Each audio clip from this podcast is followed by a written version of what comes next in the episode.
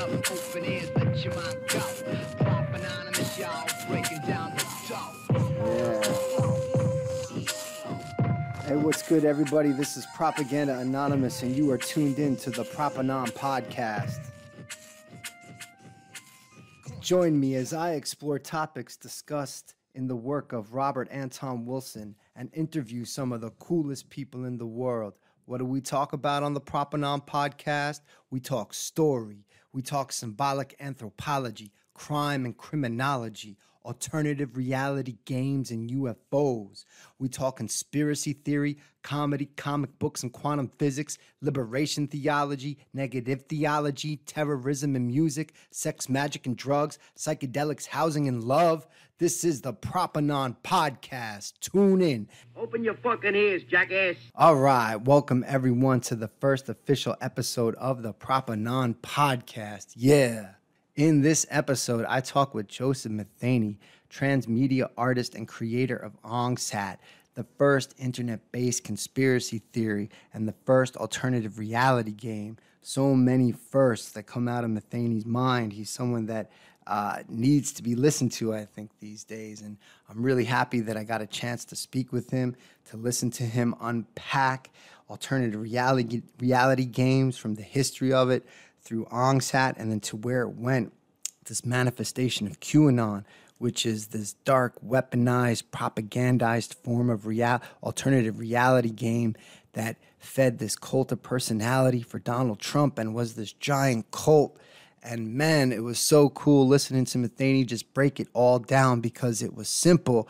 And if you can listen to this, you can understand how not to get caught up in some cult like bullshit. That's important to attune your bullshit detectors, get them sharp.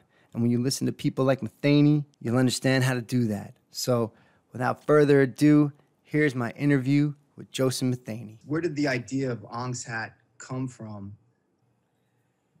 Well, the first ideas for the type of narrative that uh, became started in the 80s for me, pre internet, um, but I was already playing around on uh, bulletin board systems, which were kind of the precursor to the internet.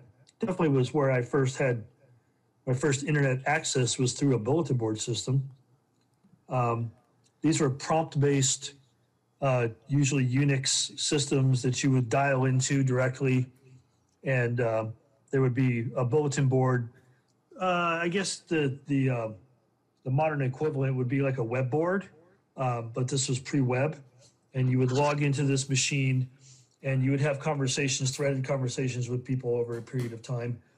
You know, the web board is really uh, the web's version of a BBS bulletin board system, but back then we only had the bulletin board system, no graphics, um, just straight straight text, and in looking at that and thinking about all the things I'd been thinking about up to that point, which was a lot of different artistic influences, a lot of different technical influences, um, a lot of literary influences, I thought, you know, what would be cool is if you could have a book that wasn't just static words on a page, but that actually tied into other types of media so that if you're reading the book and it references a movie, you could go find that movie and watch the movie. If you're reading the book and it referenced a place, you could go to that place and maybe find some graffiti left behind by the character in the book, you know. And so basically what I was what I was after was um, breaching the proscenium or, or breaking the fourth wall, as they say in Hollywood, um, looking for something that really jumped over from just a, a, a standard narrative in a single medium to a narrative that could cross mediums and even cross over into real life and um, kind of feel almost like a LARP, which, you know, we were doing LARPs back then, but also we were doing uh, a lot of mail art and we were doing uh, play-by-mail games. So there was this great convergence in the in the late '80s, early '90s of all these mediums, actually not just referencing each other, but actually having the ability to um, to take the user from the one medium to the other pretty seamlessly. And as time progressed and the internet became something that people could publicly access, and multimedia became something that more and more people were creating, and there was a there was a platform for it. Uh, that became even more seamless. So you could go from a phone call to the web to a book to a movie. Like all these things were more seamless. The the the, uh, the, the movement between the mediums could become more seamless, which for me was important to maintain the experience. Because um, when you have to step out of the experience, you kind of break the spell, and and the theatric uh, uh, ambiance is, is lost. The immersion effect is lost. So I started trying to put something together as early as the 80s that had that feel, knowing and thinking, well, believing, I shouldn't say not knowing, but believing and thinking that the technology was going to progress soon and that it would be there to facilitate my vision in its fullness, but I could at least get started with what I had. So Ong's Hat started as um, a story that was co-written, um, and then later I kind of took over the the entire thing and just kept adding to it and adding to it. So I guess you could say it was, you know, it was almost Talmudic. um, in, in, that you know stories were added to stories were added to stories, but it started out as like four basic stories that all tied together, and it was a book catalog which really was a series of short stories that was disguised as a book catalog and then one of the pamphlets in that book catalog, isolated and written, and then two interviews with two characters from the story that I did. Um, one was with Nick Herbert, the other one was with Amory Cranston, in air quotes. Um, and I started publishing this stuff wherever I could put it um, mail art catalogs, uh, early bulletin board systems, early magazines. A lot of magazines were, were part of this this project, um, and I was building a backstory for this grand finale, which I wanted to build, which was this kind of multimedia extravagant thing, with people that were actors, that were playing characters, that were online. Uh, sometimes it was in person. I would set up like these events where if people went to a certain restaurant on a certain day at a certain time, I would be there in character because I was a character in the story. You know, uh, one time we did a thing at Boulder Creek, and Nick Herbert was there, and a bunch of people showed up, and you know, he stayed in care. He played, you know, his character, Dr. Jabir. Um, so, you know, over the years, people ask me, "What is it?" And it's so many different disciplines that are tied together that becomes difficult to really say without rambling for three hours. but I, what I what I did is I came up with kind of a a succinct way to put it, which is it's a art installation made for the new space, which was the internet, mm-hmm. which means that it's an art installation that was no longer tethered to time and space. It was an art installation that was timeless and spaceless. Mm. It could go anywhere, anybody from anywhere could interact with it. It basically played out in your head. That was really that was the real medium was the mind. Mm. Um, but the way that it was maintained was through what um, the later commercial ARG developers called TNAG, or This Is Not a Game, which is we all know this is a game, but we none of us talk about the fact that it's a game. So, you know, it's like that. Um, reminds me of that scene in the movie Ed Wood, where uh, uh, one of the walls wobbles while he's shooting it, and somebody goes, "Don't we want to edit shoot that again?" And he's like, "Haven't you heard of suspension of disbelief?" Um, we were kind of playing with that concept, which is we all know this is a game, but we're none of us are going to have to like ruin the game by talking like like when you're in a LARP, right? If you, if you do like a vampire LARP on the streets of Santa Cruz, which we used to do all the time. Nobody talked about the fact that it was a LARP while you were LARPing because it ruins the experience for everybody. Mm-hmm. You're in character you stay in character until the game is over, then you all go out and get a drink. Mm-hmm. Um, uh, or wrestling is a great another example. Uh, kayfabe, I think they call it, which is the two guys in the ring. One's a bad guy, one's a good guy. They already know who's going to win before it starts. They go through the motions. They hate each other. They go off stage. They go out of the ring. They talk crap about each other.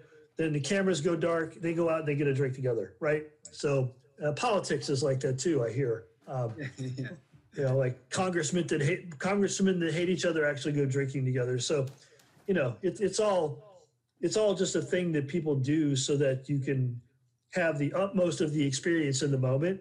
And that's really what I was after was this um, ex- this experiment in medium, um, which I saw the internet as being the perfect vehicle for, and and and I was right. Unfortunately, too right in some in some ways, but uh, as it turned out, but but I was right. Is that um, it, it makes this really nice immersive experience. So that's the shortest way I can tell you what it is. For sure. Yeah. Thanks, man. Um, I mean, it, there, there's so much going on. There's such a, a, a cohesion of different, uh, you know, media elements. Um, and then when when it came out, you know, especially on the early internet, it was so, um, you know, future anticipatory. You were already, you know, digesting what was to come. You know, which is the role of a true artist. You know, so I tip my cap to you for doing you. that you know and um, i guess there is one thing that we can't it's hard to describe exactly what it is in some ways but perhaps we can uh, you know speak about the structure of the plot you know which itself was so cool uh, you know first learning about um, because these these uh, arg sort of games they it's it's the structure of the game itself but then it's also the plot that that drives it you know forward in different ways obviously like all great fiction. Um, but um, you know, in terms of the, well, I mean, very briefly, like this is my own quick hackney breakdown of the Ong's Hat plot, right? And please, uh, you know, interject with with other other facts about it. Uh, but this is what I have. Uh, there's a facility headed by renegade uh, Princeton professors who conducted quantum physics chaos theory experiments and uh, according to conspiracy theories, discovered a new theory for dimensional travel, utilizing an egg, which was an, a wild uh, computer interface, sort of living thing. It seemed like uh, totally anticipating we're, where we're not even there yet. The future of this internet technology that is still coming. This this crazy interaction between you know our minds and and this this hardware, right? Well, Um, mu much like what Elon Musk is doing now, which is the the mind the mind computer interface, which is Neuralink. much more than that. There's there's other people working on that as well. He's just the most popular uh, character, but I mean, it's much more than that. If you think about it, it's the mind computer interface is the first step of what it really represents, which is the mind network interface, which is if your mind is networked to a computer device that has network access. Okay, what does that mean? Like now you're part of a giant mind that everybody else is tapped into. And you know, if you're a dystopian, you're going to go the Borg, and if you're a utopian, you're going to say the, it's it's the Gaia mind. You know, we're facilitating the Gaia mind. So my guess is because we're human, is probably going to be some of both. Sure. And I mean, and then the the needed capacity for all of us to learn or, you know, uh, the ability to know the difference between these now, uh, what is propaganda going to look like uh, and, and bullshit and disinformation going to look like in this new age of instant. what does it look like now, dude? It's you like know. it's unrecognizable at this point. I mean, this is one of the reasons why I, I like Robert Anton Wilson so much, as do so many people, is that again, here was another artist that seemed to be anticipating this ontological crisis, you know, that, that we're now in.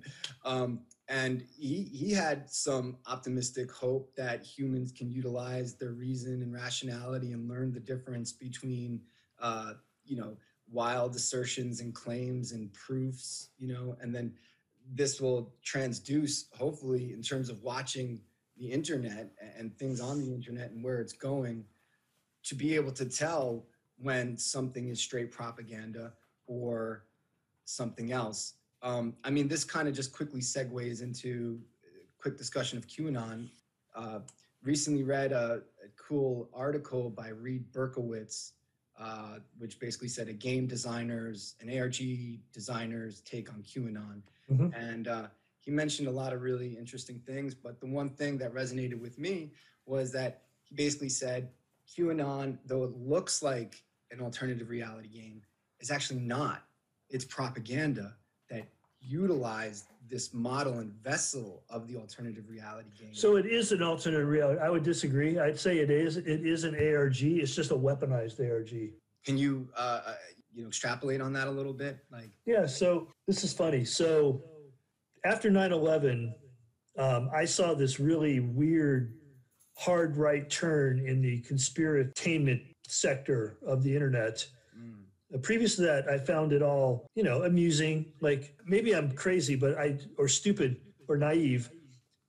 I didn't really believe there were that many people in the world that thought David Icke's reptilian thing was to be taken seriously, right? I didn't take it seriously. I just s- assumed that most people didn't. I, I'm wrong. I, I know now that I'm wrong. And as I started to meet some of those people and realize that I was wrong, I started to like really, because of the position I was in, I had probably 50, because I had gone on coast to coast, probably 50% of the people by 2001 that were gathered around the forums that were dedicated to the Ong's Hat game really had become hardcore conspiracy theorists. And they were there you know to be believers. And they were you know really a big reason why i started to back off and, and wind it down and, and say you know look first i had to put out a statement which actually had always been there on the cd-rom called the secret document that basically said this is a game. These are the influences. This is what i've been doing. You know and and besides that I, i'd done several interviews over the years where I said, you know, out of character, this is what we're doing, da, da, da. And I archived those on my website. I never took them down. I never hid them. They're always there. If anybody wanted, if anybody had a, well, first of all, I never thought in my wildest dreams that somebody would read this material and not see the obvious references to things like Church of the Subgenius, you know, uh, and say, oh, this is this is a joke or this is a game or whatever. Like, but it's not to be taken seriously. I never thought that there would be people doing that, but there were. So I told as many people as I thought needed to hear that, that, you know, you do understand that this is a game. And, and then I put out a public statement in 2001 that it, before 9 11 happened, that I was going to wind this down. And then 9 11 happened, and I said, I'm out. Because I had already actually kind of gone off and started working on the Majestic project with EA. okay, Um, and um, when 9 11 happened, that project got canned. And um, they never really publicly said that's why, but privately we were told that's why because there was already stuff that was, the game had already been written. There was like, you know, all this money had been poured into shooting video segments, and it all had to do with a renegade, um, uh, some sort of, uh, what would you call it, a resistance movement that was bombing buildings like you know it just wasn't stuff that you were that you could do anymore like just right post 9-11 like you know the cold chill had fallen. You weren't that this was not funny. This was not even allowed. Yeah, they weren't even playing Neil Young on the radio. yeah right? It's like everything everything got really tight for a while. And um and so i just like i wound my game down the majestic wound down i never really got to do the last part of ong's hat which was would have been where uh, we had a recap when game over was declared and we all sat on the forums and we talked about what i was most interested in. What was your experience? Your each person i want to like hear what their experience was and i wanted everybody to be respectful of everybody's view. And by that time the forum had become overrun with multiple groups of people who were there for various reasons all conspiratorial one or either to prove that what i was doing was was part of a government psyop or they were there because um, they were claiming that they actually knew that Ong's hat was real, but that I was an idiot saying it wasn't, so everybody should follow them. And that was like five or six of those groups, and they just all became very chaotic and crazy and ugly. And so I had really started to wonder, like, well, what's going on here? And so I, I kind of like went silent for a while and just stayed in the background and listened to a lot of what people were saying. And I, I, noticed that there was a very serious right wing totalitarian uh, chatter that was going on privately with a lot of these conspiracy groups. They'd really taken a hard turn right. And I remember when I first got into conspiracy theory in the 80s, it was mostly like old Kennedy assassination dudes that were turning me on. So it was all very lefty, right? and and now all of a sudden there's like this new injection with all the people now coming on the internet with you know AOL allowed the whole world to come on the internet and then the world could just get on the internet and so it really changed from like the early adopters on the internet I think were more uh, experimental left libertarian lefty definitely drug oriented uh, culture. You know Robert Anton Wilson was big like uh, Terence McKenna was huge on the internet at the beginning. Hakim Bey like all this stuff was like very kind of counterculture. And then the mainstream people started to come in. And then you started to see this weird they, they started to like get a, a, they started to absorb this conspiracy stuff that was online and they started to go their own kind of john birch direction with it and it was very weird so i started to see this as a real something that we should pay attention to Because QAnon's interject real quick, first dropped in uh, October 2017. And Right. It crystallized everything that you're talking about and like put it on steroids. And it's like John Birch Yep. Society times exponentially whatever now. Yeah. Yep. Yeah, it was like all the all the worst parts of weird conspiracy theories. So it was like flat Earth people, which you know Discordians used to make fun of like 40 years ago, but like here we are, they're still around. Um, you know, uh, the reptilian agenda, um, the the SRA thing. Um, you know that got woven in. So like all you think of like all the worst things that Alex Jones has ever exploited in the last 20 years and and you kind of you stir it all into a big pot and you call it QAnon. I'm watching this and I'm like, okay, well, guess what? I, I really can't not talk about this. I, I feel obligated to talk about this because they're using my methods and I don't like that. And and on top of it, people had started to say, oh, this is like Ong's hat, which uh, you know, no, it's not. I mean, it is, but it's not. It, it you know, it follows the formula, but content wise, it's nothing, and, and intention wise, it's definitely nothing like it. So, you know, I, I put off like retiring from talking about this, and I spent a lot of time in 2020 uh, talking about. There's stuff that's still coming out this month that came from 2020, and all I talked about in 2020 was QAnon.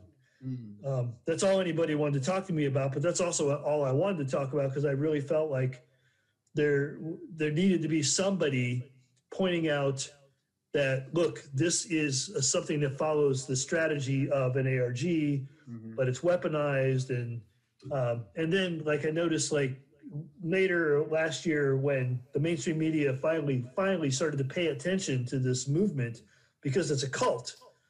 There's no other way to describe it. Why is QAnon a cult, right? Well, it's it's um, it basically is uh, asking you to suspend common sense, to throw critical thinking out the window, um, and believe uh, these these ideas which which are, are unsubstantiated. There's like the, and and on top of it, there's no way you could substantiate them, right? So I could say right now, I could say somebody's name, and I could say that they're a, a Satan worshiping pedophile who's killing children to extract adrenochrome. Okay, I can say that. I can say that on a forum somewhere. If I'm smart, I probably wouldn't do it with my real name attached to it because I could get sued.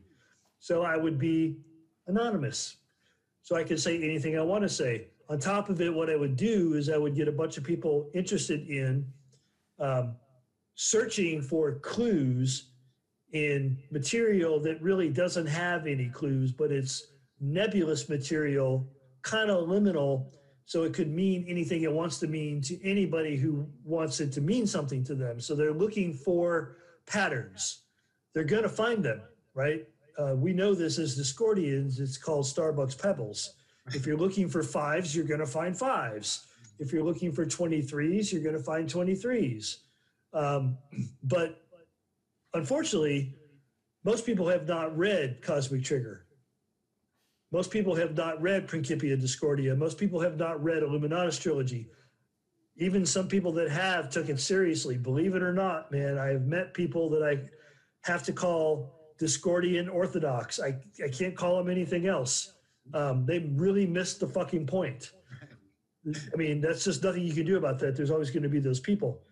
But Q basically is working towards these days I don't I don't like towards the end I'm not really sure that that the Q people that were puppet mastering it even knew what they were working towards other than selling merch. Mm-hmm. But in the beginning, at least, it was to build a belief system around the cult of Donald Trump, which is a cult of personality. Mm-hmm. And they were there to really, you know, build his reputation as some sort of do-gooder. Like, you know, Donald Trump's going to ride in on a white horse. He's going to take all these people and the great, what they call it, the Great Awakening, and then the the the storm Yeah. is coming and they're going to round all these people up like Hillary Clinton and her friends are going to put them in prison and they're going to be public executions and blah, blah, blah, blah, blah.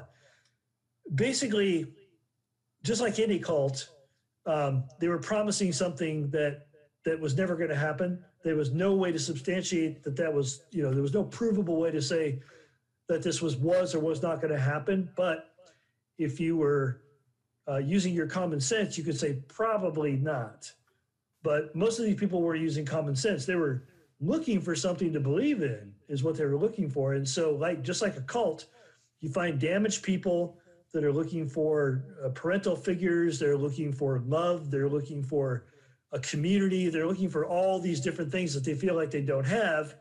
And instead of looking in the right places right around them they look in the wrong places. So they end up hooking up with some person who's charismatic or enigmatic. In the case of Q, Q's enigmatic. Um, charismatic, not so much because, you know, if you've read these drops, they're pretty uncharismatic, but they're very enigmatic. But they do hit the high points of repeating the slogans. Again, a cult, another another quality of a cult, to have simple, digestible slogans. Doesn't matter if they're they really make that much sense, but they uh, but there's something that's repeatable and they seem to make sense because they simplify complex issues to a sentence. So they're bumper stickerisms, right? And so they can repeat them to each other. They can repeat them in large groups in rhythm, in rhythmic shouting and chanting, all the things that make a cult, which is basically a brainwash, uh, a giant brainwash that's happening to a bunch of people, to themselves collectively, mostly doing it to themselves, because a cult can never be successful unless the cult members are participating willingly in this brainwashing, right? So it's yeah, it's partly the the bad intention of a bad actor, i.e., the cult leader, but mostly I would put the blame for what happens with a cult on, on the shoulders of the cult members because they're participating, they're not questioning, they're not practicing maybe logic, they're, they're you know like all these things that they're not doing. I don't think we can expect them to to be honest with you, because I don't think the ideas of somebody like Robert Anton Wilson or even uh, different uh, language theories and E prime and things like that, most people have not been exposed to that, dude. Like, I didn't get any of that stuff in college. So, all these people that are having these experiences, they're getting bombarded with this highly sophisticated form of technology that is being weaponized to control them to mostly separate them from their money, um, but also to use them in a, in a larger social movement to do stupid things like rush to Capitol, um, which, you know, worked, it happened. Um, but basically just to have a large group of people that are that they can manipulate to their to their ends and means. So, you know, you've got players like Steve Bannon and people like that that are more than willing to use those people.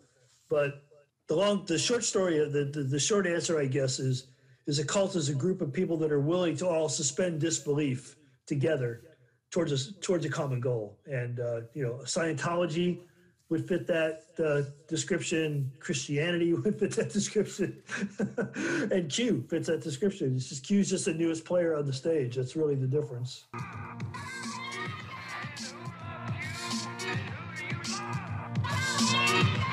Okay. All right, folks. Well, that is the show. Thank you very much for tuning in. I hope you enjoyed that really dope interview with Joseph Matheny, breaking down the cult of QAnon, weaponized ARGs, liberation found, and different dope works from dope writers and artists like Robert Anton Wilson. Hey, if you want to uh, learn more and, and read more of uh, Matheny's work, uh, head over to his website right now. It's uh, pretty easy. It's his name, josephmatheny.com. J O E S P H M A T H E N Y.com. josephmatheny.com. Uh, he's currently uh, two books deep into his trilogy, the Liminal Cycle trilogy, which is a super cool transmedia project. Uh, right now, kind of represented in two books. Uh, the first one is uh, it's called Liminal. The second one is uh, it's called it's spelled X E N, the Zen of the other. You know what I mean? So maybe it's like Jen or something like that. The Zen of the other. And I believe the third project he uh, he might be working on it right now. It might be a screenplay and maybe it's a movie. You know what I mean? But you know, Matheny is a super interesting and exciting artist, so definitely check his website. And uh, yeah, check out my website too, chapelperilous.us, to find out more about my upcoming book, Chapel Perilous The Life and Thought Crimes of Robert Anton Wilson. Uh, I handed in the manuscript to my publishers recently. Things are looking good. Uh, we're looking at next fall, I, I hope, 2023. You know what I mean? So that's going to be a really dope, dope time to release this this rec- this uh, record, this book.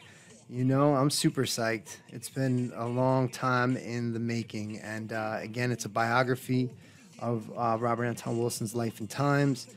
Um, an artist that you know I, I feel grateful to have studied so much of his life and work because I feel like I learned a lot uh, of how to survive as an artist in the 20th century, now the 21st century. And uh, yeah, so I've been posting uh, a lot recently on the website. Um, uh, a lot of these classes that Robert Anton Wilson taught in his basically his final project, uh, the Maybe Logic Academy. Um, so I have about three classes of his, uh, multi-week classes, uh, assignments that I've been posting, and then I've been, you know, providing my own commentary on the classes. So that's been pretty cool, you know. So if you're a Robert Anton Wilson fan, um, this is like the last unwritten book of Robert Anton Wilson. All the uh, the stuff he talked about at the Maybe Logic Academy was pretty dope. It was pretty awesome, and it was like it was like reading another Bob book. Only you were there writing the book with him, you know, which was pretty cool. Uh, so yeah, head over to chapelperilous.us, chapelperilous.us to uh, read more about all this dope material. And uh, until then, thank you very much, folks. God bless you. Good night.